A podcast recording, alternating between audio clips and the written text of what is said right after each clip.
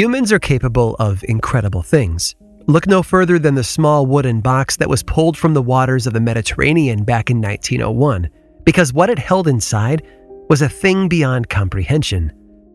Roughly the size of a shoebox, this wooden lump was first believed to be nothing more than a storage container, but as researchers peeled back the layers and separated the pieces, they realized it was something more. It was a housing, a skin, if you will, that covered a small mechanical device.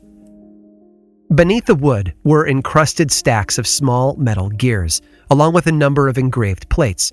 And over the last century, experts have worked to reassemble those pieces in a sort of Humpty Dumpty effort to restore the original design. And what they've learned are two incredible, unbelievable truths.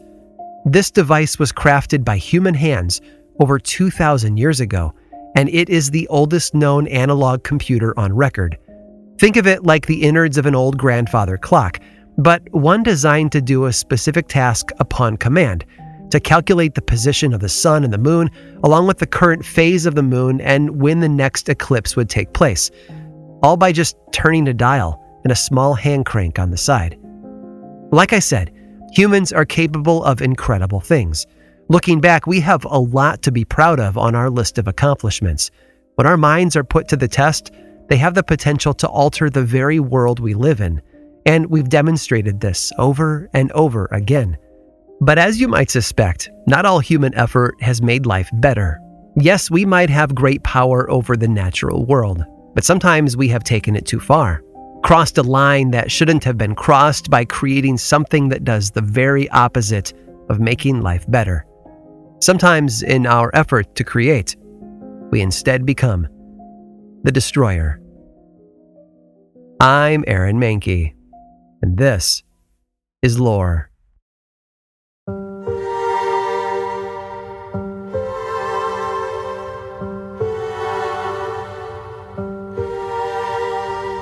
The area northeast of Atlanta, Georgia has always had people living there. As far back as 10,000 years ago, hunter-gatherer communities roamed those lands tracking bison and elk, and the trade routes they forged would stick around for generations. By the time the Spanish explorers arrived in 1540 under the direction of Hernando de Soto, there were large communities and villages all over the landscape there. The various indigenous people groups had spent thousands of years refining their agricultural techniques and expanding their cultures, but the Spanish brought a challenge they weren't prepared for: disease.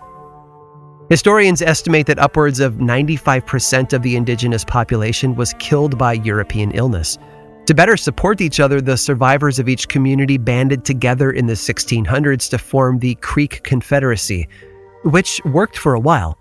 But in the late 1700s, the U.S. government gave much of the Creek land to the Cherokee Nation, before taking all of the land back from all of them and selling it to white homesteaders and miners. And that's what the region northeast of Atlanta would have looked like back in the mid to late 19th century. White communities living on land that had been managed by humans for thousands of years. Well, all except for one town, a place called Oscarville. It was a community of roughly 1,100 people, mostly agricultural and other industries that supported that work. Almost everyone there was a descendant of an enslaved person or formerly enslaved themselves, and in Oscarville they found community and support against a cold and hateful world. In 1912, things in Oscarville took a turn for the worse, though. One woman in a neighboring town wrote a letter to her newspaper that expressed the larger, irrational fear that the literacy level in Oscarville was on the rise, and soon enough they'd be allowed to vote, and that just couldn't be allowed to happen. After a couple of manufactured controversies and the violent lynching of a black man named Robert Edwards, a white mob drove out all 1,100 residents of the town. They burned down the schools and churches, and then took the place over for themselves.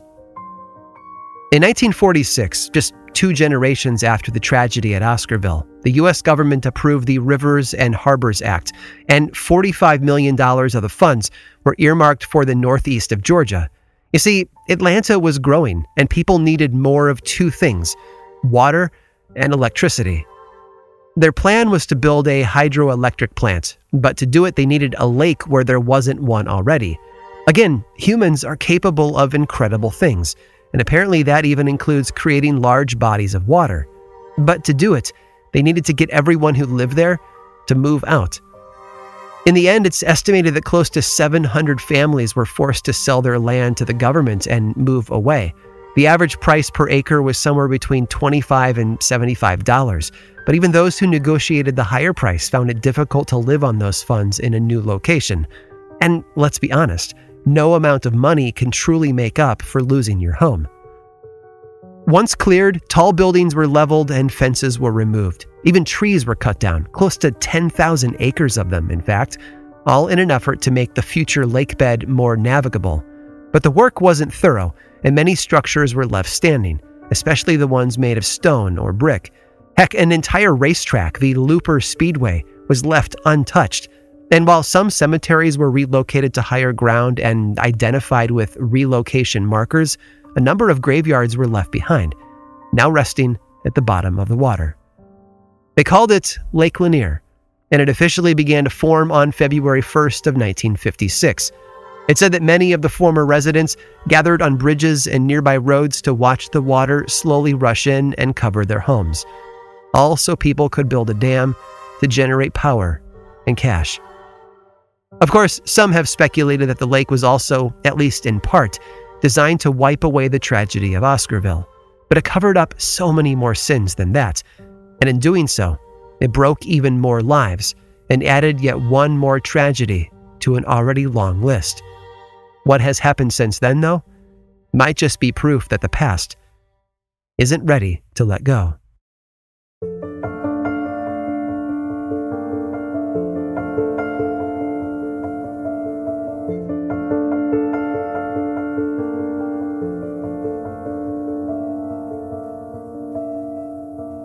The drownings started almost immediately.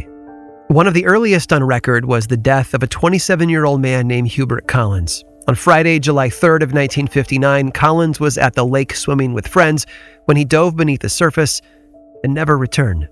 The following summer, in July of 1960, two teenage girls were walking through the water when the lake bed suddenly dropped beneath their feet. Because neither of them could swim, they began to struggle almost immediately. One of the girls' fathers was fishing nearby, but before he could reach them to help, both were gone. It took nearly an hour to find their bodies. A month later, two men were swimming across a small cove they had crossed before, only to suddenly become exhausted in the very middle. One of the men was rescued, but the other, Frank Mobley, didn't resurface.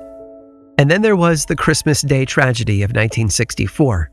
Believed to be the deadliest single day in the history of Lake Lanier, it involved two families, the Browns and the Rogers, who had gathered to celebrate the holiday together. But after exchanging gifts, they decided to pack into a single car, all 11 of them, and go buy apples for their meal later that day. As they crossed Two Mile Bridge, however, the driver lost control of the vehicle, which clipped a guardrail before striking a pole and bouncing off and into the water below. 7 of the 11 people in the car were killed, including 5 children, as it sank to the lakebed, 30 feet below. Like I said, there have been a lot of tragic drownings in the lake over the years. Some estimates put the total since 1956 at close to 700 deaths. And yes, I know it's a massive lake, covering 59 square miles and wrapped in nearly 700 miles of shoreline. But even compared to other similar bodies of water, that death toll is unusually high. Maybe it's all the unusual debris that's hiding just beneath the surface. After all, not every lake has entire towns under its water, and all those surviving structures make it a very treacherous place to swim. But some have wondered if it's more than that. Perhaps, they suggest, all the tragedy and pain involved in creating the lake has also contributed to its overall lack of safety. And if the stories are true, it's easy to see why. Some of the legends are pretty far-fetched, like the stories of the monster catfish that's said to hunt the waters there. People have described it as large as a Volkswagen Beetle, and there's even a story of the fish eating whole chickens after a farmer's truck crashed into the lake. Others, though, have reported less comical experiences. Some have apparently heard the sound of church bells ringing from beneath the surface, as if the churches on the lakebed were still mourning the dead. And the graveyards around those churches are rumored to be the home of angry spirits, either angry from being left to vanish beneath the water or from being moved to higher ground against their will. Some people believe those angry spirits make themselves known in the form of phantom limbs. Many swimmers over the years have reported brushing against something that feels like another body, even when they are alone in the water. There are even stories of mysterious hands that have reached up from the darkness below to grab hold of swimmers' legs, as if the dead are working to increase their number. And then there's the mysterious raft that's been sighted over the years, and the shadowy figure who rides it. Usually seen at night, they say the figure holds a lantern and guides the raft along the shoreline, slowly pushing itself along with a pole.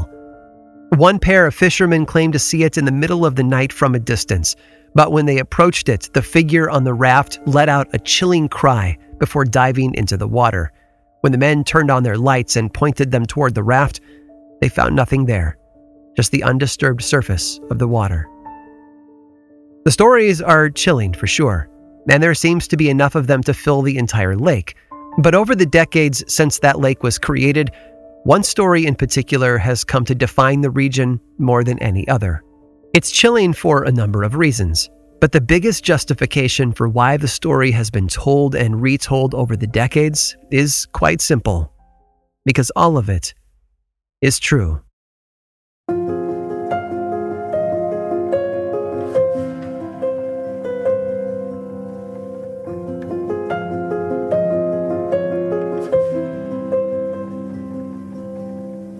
It's one of the earliest episodes in the lake's tragic history. In April of 1958, two women had plans to attend a local dance and jumped into their light blue Ford sedan to make the drive and have some fun. Susie Roberts in her fancy blue dress and her friend Delia Mae Parker Young were headed for a roadhouse in Dawsonville called The Three Gables. According to most of the retellings, the pair stopped on their way to get some gas, and might have even done what was called skipping out back then, leaving the gas station without paying for your fuel. All we know is that their route would have taken them over the Jerry D. Jackson Bridge, a 1,200-foot crossing over Lake Lanier, but they never made it to the roadhouse, and their families never saw them again. Susie Roberts' son Hugh would later state in an interview that some people in his family believed the two women had abandoned them and left town, maybe heading to Chicago or even Florida. They even wondered if there had been an accident that resulted in amnesia. But these ideas were just theories, nothing concrete. About a year after their disappearance, though, a fisherman was out on the lake when he discovered the badly decomposed body of a woman floating near the bridge. The medical examiner wasn't able to pinpoint an exact cause of death, but the body did show signs of being submerged for a very long time. In fact, both hands and feet had come away from the corpse, something typical for bodies trapped underwater. But there was no way to identify the woman, and so the body was kept unburied for over a decade in hopes that some family member might step forward. And then, decades after that, in November of 1990, another chilling discovery was made. Workers in the water near where the body had been found were preparing to construct a new bridge when they encountered something large on the lake bed. It was a car, a light blue Ford to be exact, and when they examined it, they discovered a 1958 license plate that was registered to a familiar name, Susie Roberts. Soon, a story began to take shape, a better picture of the events of that night in April, all those years ago. It seems that Roberts had most likely lost control of her vehicle as they crossed the bridge, which resulted in the car exiting the safety of the roadway and plummeting into the water below. And there it sat, tangled in tree trunks and debris at the bottom of the lake for over 35 years. When they found it, Susie's skeletal remains were still inside. So too was her purse, her watch, and a number of her rings. Together with a dental comparison, the authorities were finally certain they had solved the mystery of that disappearance in 1958. And maybe in the process, they also solved the riddle at the heart of a common sighting on that bridge over the years. You see, for decades, people traveling the bridge had reported the ghostly figure of a woman standing to one side. In some stories, the woman had no visible hands, while in others, she's dressed in a blue dress, making it unclear if she's the ghost of Susie or Delia. Either way, that ghostly rumor has become larger than life over the years. Some report that if you are caught in the water by the ghost, she will grab you and pull you under. How she can manage that without hands, though, is never clear from the legend. All the stories want you to know is that there's a good reason to be afraid. Even today, folks still report seeing the Lady of the Lake, despite the mystery of that disappearance being solved nearly 35 years ago. It shows just how powerful folklore can be, even in the face of logic and reason, and it illustrates how deep a mark some tragedies can leave behind, how the loss suffered by two families can hold on in a way that seems to defy explanation. Lake Lanier is home to so many legends, and judging by its immense size and dark past, I'm guessing there's still plenty of room for more.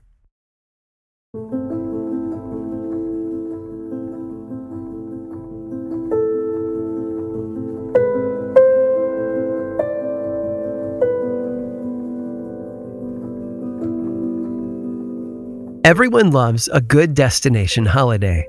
For many people across Georgia and its neighboring states, that includes Lake Lanier. In fact, close to 10 million people visit those man-made shores on an annual basis. But beneath the surface, Lake Lanier is a massive reservoir of pain and sadness. From the thousands of lives that were disrupted and scattered to the wind by its creation, to the hundreds of accidental deaths over the years since, that one location seems to be as much a low spot spiritually as it is geographically. Even its very name is dripping with a tinge of darkness. It was picked to honor the Southern musician and writer Sidney Lanier. His most famous song was about the Chattahoochee River, with lyrics meant to imitate the motion and grace of its flowing course through the landscape. But in an ironic twist, the lake that bears his name actually erased much of the river's poetic elegance, turning a large stretch of the Chattahoochee into nothing more than a flat expanse of open water. Not quite the legacy he would have wanted, I would imagine. But the lake itself continues to grow its own legacy as time goes by. Today, the stories of mysterious hauntings has spread beyond the shoreline to include locations in the surrounding area. Some of the most common tales are about the woods, and the sounds that echo from them during the night. The sounds, they say, of a woman screaming. As I said before, humans are capable of incredible things, both deeds of wonder and works of tragedy. And while Lanier's shimmering shoreline might stand today as proof of the power of the human will to conquer, it's also a lasting reminder of our cruelty. All too often, it seems, we are the engineers of our own pain.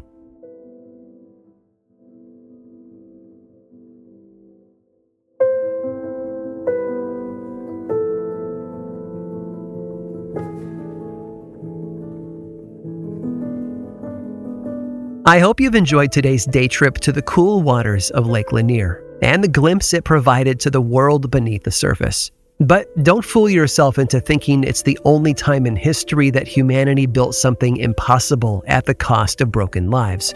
In fact, there's another lake that has eerie similarities to Lanier, and if you stick around through this brief sponsor break, I'll tell you all about it. This episode was made possible by Article. Every single day, I sit down at my desk and I make podcasts, and that's something that I've done for years on a desk from Article. The quality is absolutely amazing, delivery was dead simple, and everyone who sees it can't help but comment on it. Maybe that's because Article believes in delightful design for every home, and thanks to their online-only model, they have some really delightful prices, too. Their curated assortment of mid-century modern, coastal, industrial, Scandi, and boho designs makes for furniture shopping simple. I honestly can't get enough of all of those clean lines, rich colors, and gorgeous wood finishes. Article's team of designers are all about finding the perfect balance between style, quality, and price. They're dedicated to thoughtful craftsmanship that stands the test of time and looks good doing it. Article offers fast, affordable shipping across the U.S. and Canada. Plus, they won't leave you waiting around. You pick the delivery time and they'll send you updates every step of the way. And their knowledgeable customer care team is there when you need them to make sure your experience is smooth and stress-free. Article is offering our listeners $50 off their first purchase of $100 or more. To claim, visit article.com/lore and the discount will be automatically applied at checkout. That's article.com/lore for $50 off your first purchase of $100 or more. This episode of Lore was made possible by DoorDash. We live in a pretty amazing world, don't we? You can get anything you need when you need it delivered right to your door. With DoorDash, you can get pretty much anything. For my family, this became a powerful tool when my kids started back up with after-school sports. All of a sudden, there were days when being able to order a meal became a lifesaver. If it wasn't for DoorDash, we'd have been eating dinner way too late. And maybe you've been there, or in a different situation with a similar solution. Sick on the couch, trapped between never-ending meetings, or even at a party and suddenly out of ice or alcohol. In moments like that, DoorDash can provide a clutch assist. DoorDash, your door to more. Download the DoorDash app now and get almost anything delivered. Must be 21 or older to order alcohol. Drink responsibly. Alcohol available only in select markets. This episode of Lore is made possible by June's Journey. Escape to a bygone age of mystery, danger, and romance as you immerse yourself in the world of June's Journey, a hidden object mystery mobile game that puts your detective skills to the test. Play as June Parker and investigate beautifully detailed scenes of the 1920s whilst uncovering the mystery of her sister's murder. With hundreds of mind-teasing puzzles, the next clue is always within reach. Collect scraps of information to fill your photo album and learn more about each character. Plus, you can chat and play with or against other players by joining a detective club. You'll even get the chance to play in a detective league to put your skills to the test. I'm willing to bet that, like me, you work crazy hours and are desperately in need of easy ways to relax. I love that I can open up June's Journey and dig in for a little while, searching for hidden objects, fine-tuning my sense of observation, and enjoying the gorgeous artwork are all so helpful in letting me unwind. Mystery, danger, and romance. Where will each new chapter take you? Relax and lose yourself in this captivating quest of mystery, murder, and romance. Can you crack the case? Download June's Journey for free today on iOS and Android.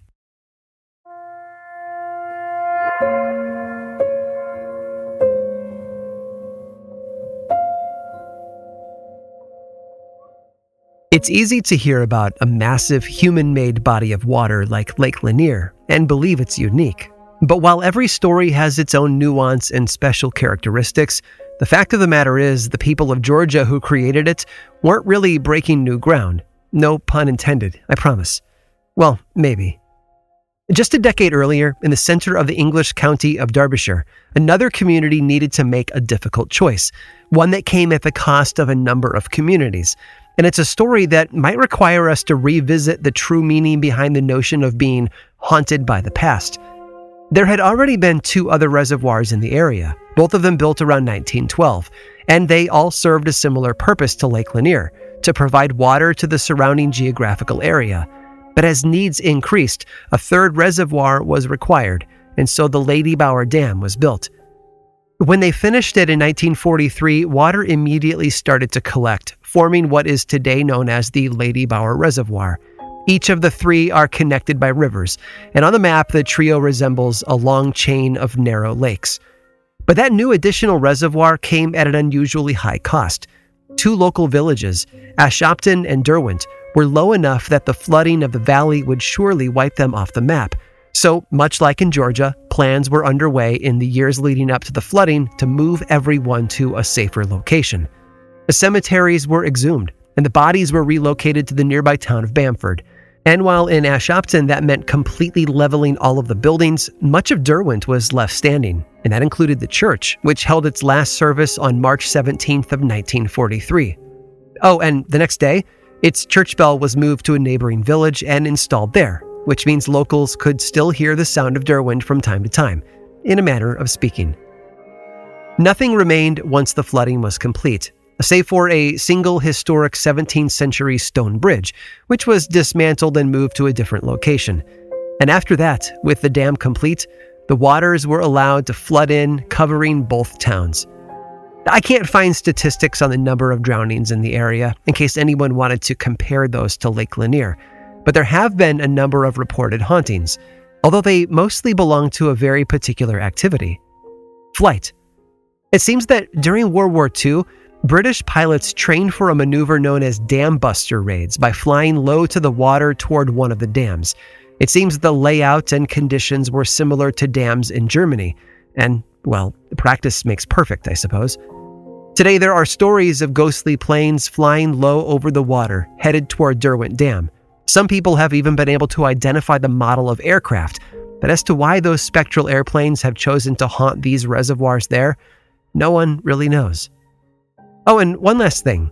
Back in 2018, the region there experienced an unusually dry season, resulting in a dramatic drop in the water level of the Lady Bower Reservoir. And as a result of that, the remains of Derwent seemingly rose from the water. Locals braved the mud and debris to pull souvenirs from the muck, and one man almost died in the process. It's easy to take this world for granted.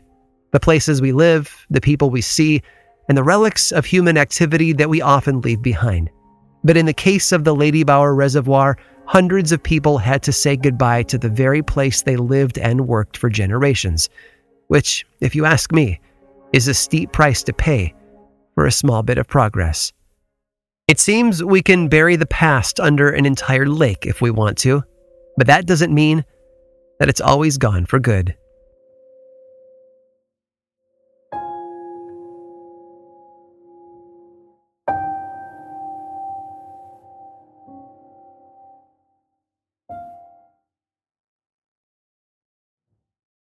This episode of Lore was written and produced by me, Aaron Mankey, with research by brand new team member Jenna Rose Nethercott, and of course music by Chad Lawson.